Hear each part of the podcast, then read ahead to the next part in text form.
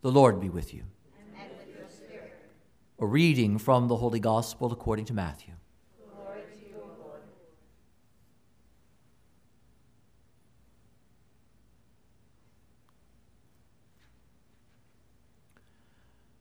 you. Jesus said to his disciples, I tell you, unless your righteousness surpasses that of the scribes and Pharisees, you will not enter the kingdom of heaven. You have heard that it was said to your ancestors, You shall not kill, and whoever kills will be liable to judgment. But I say to you, whoever is angry with his brother will be liable to judgment. And whoever says to his brother, Raca, will be answerable to the Sanhedrin. And whoever says, You fool, will be liable to fiery Gehenna. Therefore, if you bring your gift to the altar and there recall that your brother has anything against you, leave your gift there at the altar. Go first and be reconciled with your brother, and then come and offer your gift. Settle with your opponent quickly while on the way to court with him. Otherwise, your opponent will hand you over to the judge, and the judge will hand you over to the guard, and you will be thrown in prison. Amen, I say to you, you will not be released until you have paid the last penny. The Gospel of the Lord.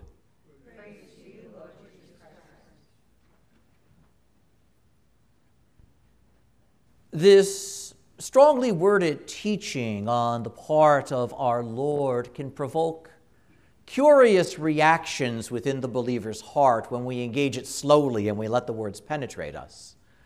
And at times, there can be that odd puzzlement we have that expresses itself in words to the effect of, I thought Jesus was nice. no, he's not. Jesus is many things, but he is not safe. Jesus is many things, but he's not nice in the domesticated way that we use that word. We use language like that about the Gospels at times to keep us safe because when we focus on the niceness of Jesus, we don't have to pay attention to the way Jesus is demanding, to the way Jesus expects something from us. And that's a real expectation, not a list of options that we may or may not choose to follow. And so it is here that the Lord, in the Sermon on the Mount, makes it very clear that he has expectations for his people. And note that these are expectations, meaning he expects something from us, and he will not be happy if he doesn't see it.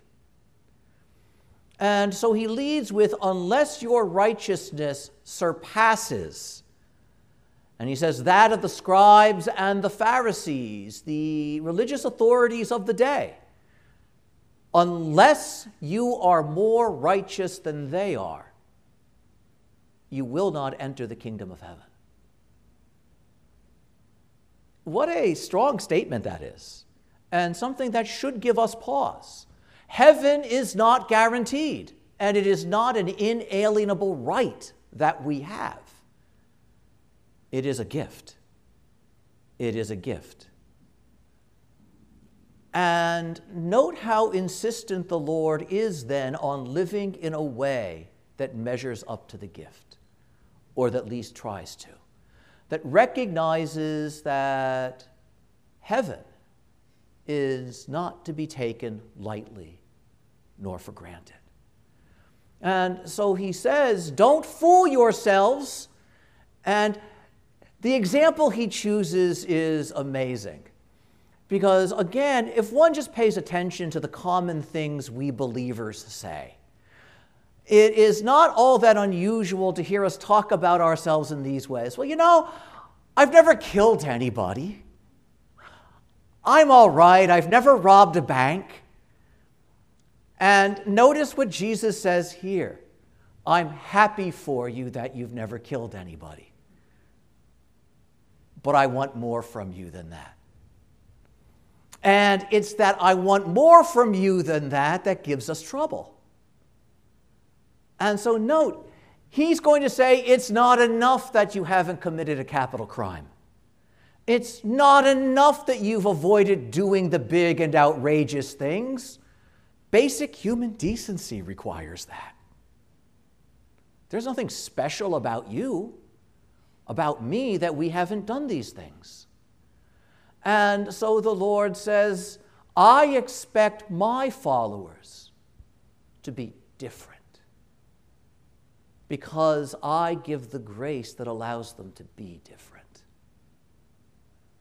And so here, great, you've never killed anybody. Oh, but that resentment that's been simmering in your heart for years? Let's talk about that.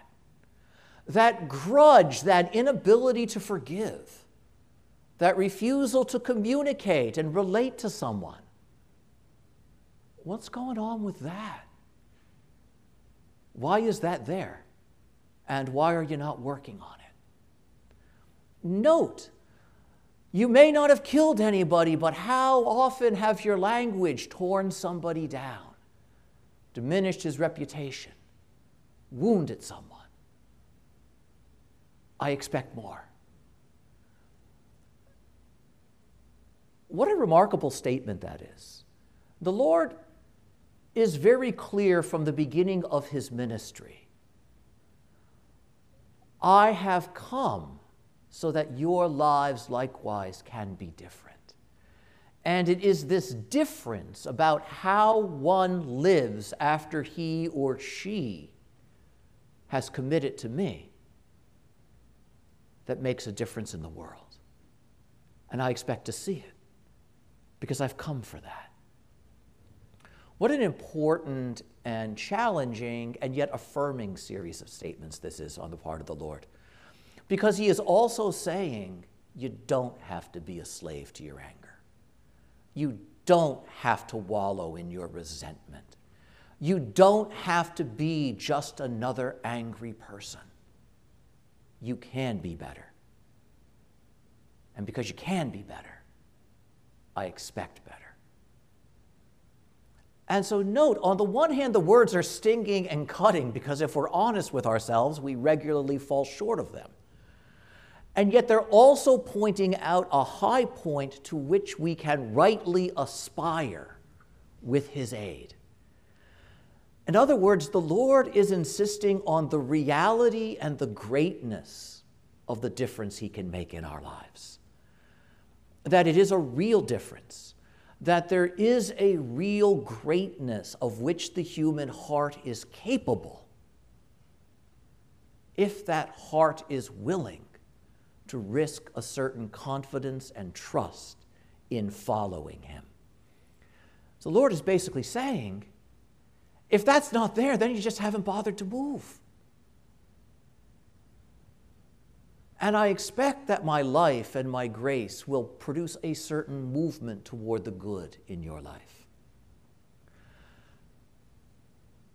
When the Lord speaks this way, he is also speaking of that one who has every right to be angry with every single one of us, and yet whose mercy is greater than his anger, whose patience is greater than his anger whose kindness and willingness to forgive is greater than all the reasons we give him to turn his back on us. And so, note as he's speaking this way, he's also speaking of the Lord who hasn't reduced me to a smoldering pile of cinders on the floor, because that is what I deserve. He is speaking as that one who has every right to reject me, and yet who is so patient with me. and he is saying that this is what must also begin to root itself in you. It is so easy to criticize. It is so easy to find fault. It is so easy to turn our backs. The greater thing is not to do those things. And He has come for the greater thing. We have a marvelous example of this in our series of first readings from the first book of Kings that we've been going through over this week. With the figure of the wicked king, the unfaithful king Ahab, and the holy man Elijah. And we see again that if anyone deserves to be struck down and put in his place, it's Ahab who is persecuting and even killing the prophets, who is promoting idolatry.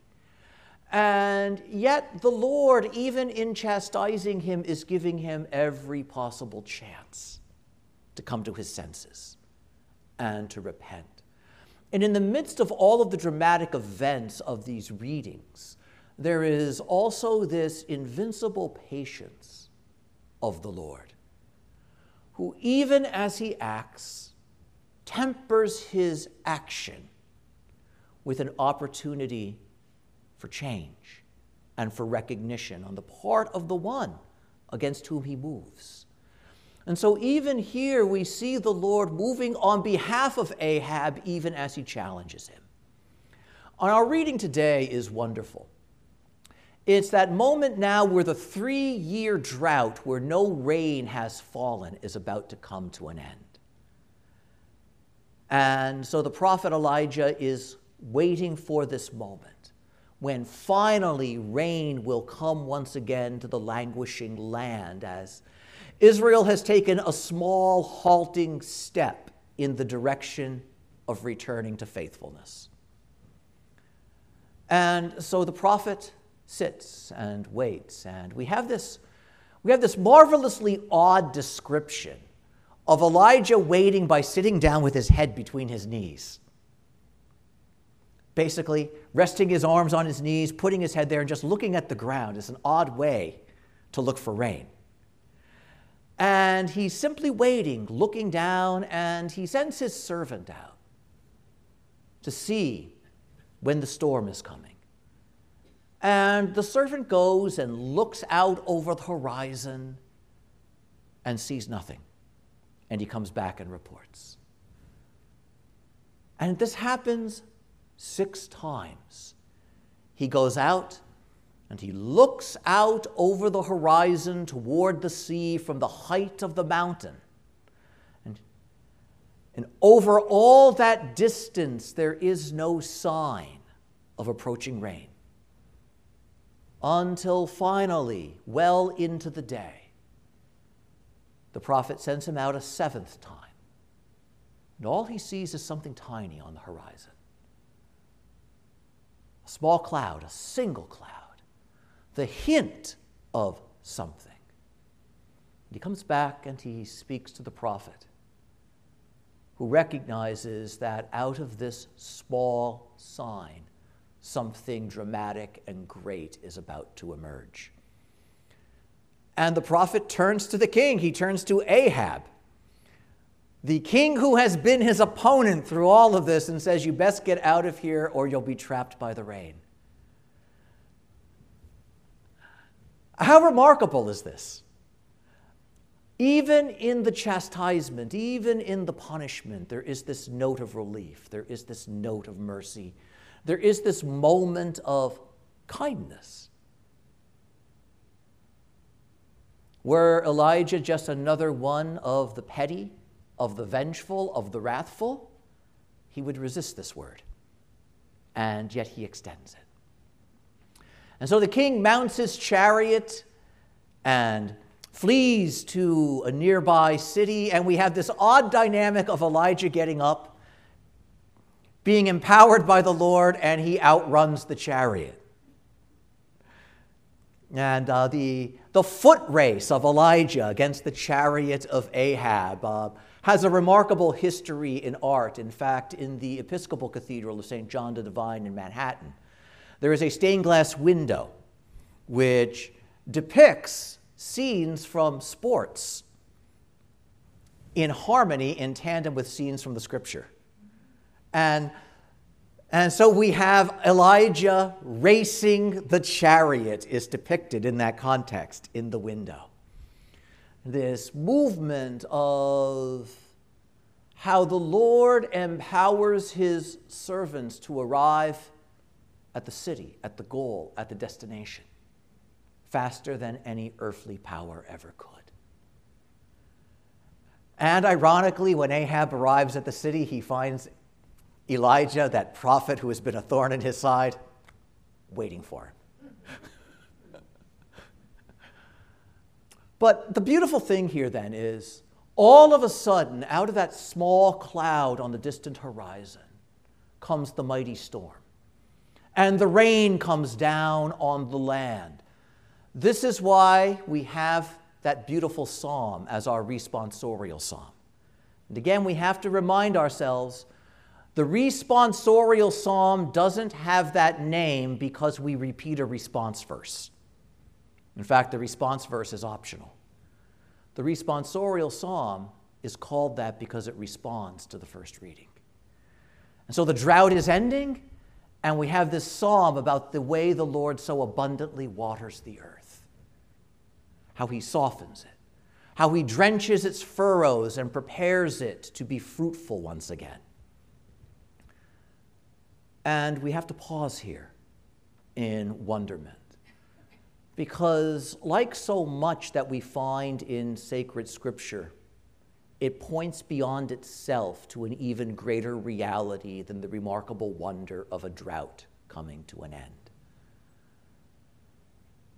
It points to that moment as time becomes full.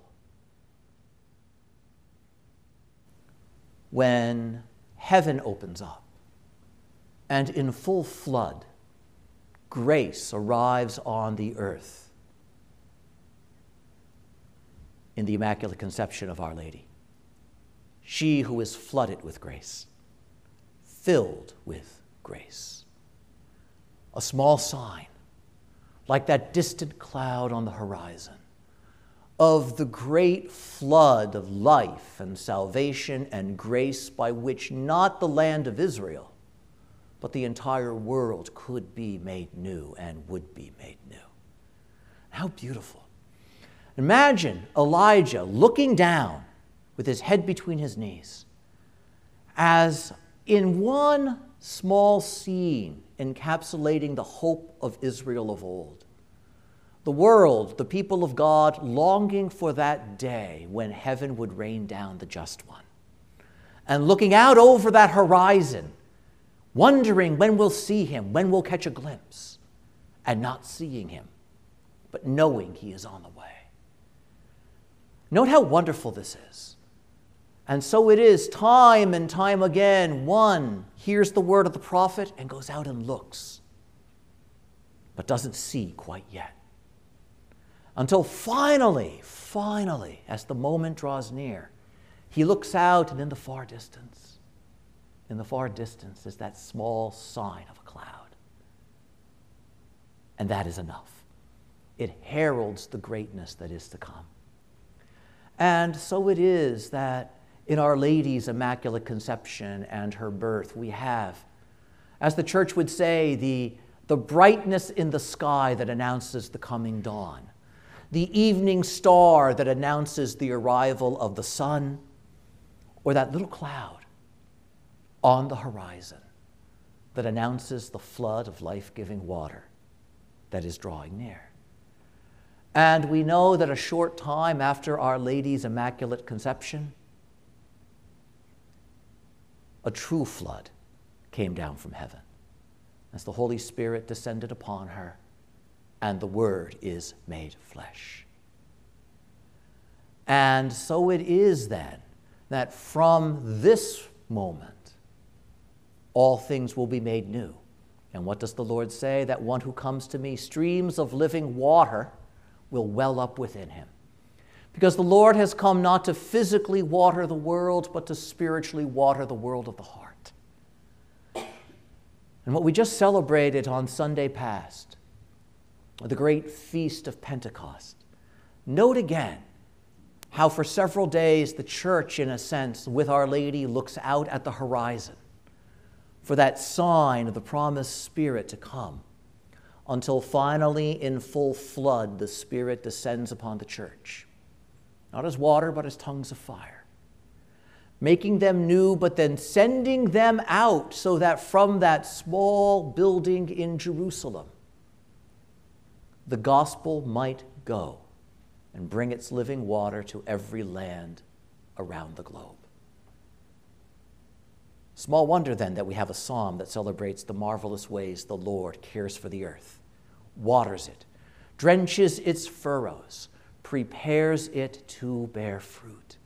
And so now we come back to our gospel reading and those words of Jesus who says, I who have so richly watered you, I who have sent my grace in such a flood upon you, I do expect to see it make a difference. I do expect it. And this world, which is still so thirsty for goodness, I give it to drink by sending you. And so go and be that drink, bear that drink. For the world continues to thirst for salvation and the Lord, who has been pleased in his patience and his goodness to save us, is likewise pleased to send his goodness into the world through his church. How wonderful indeed, O Lord, your care for your world. How richly you water it, how lovingly you tend it, and how fruitful you make it. Amen.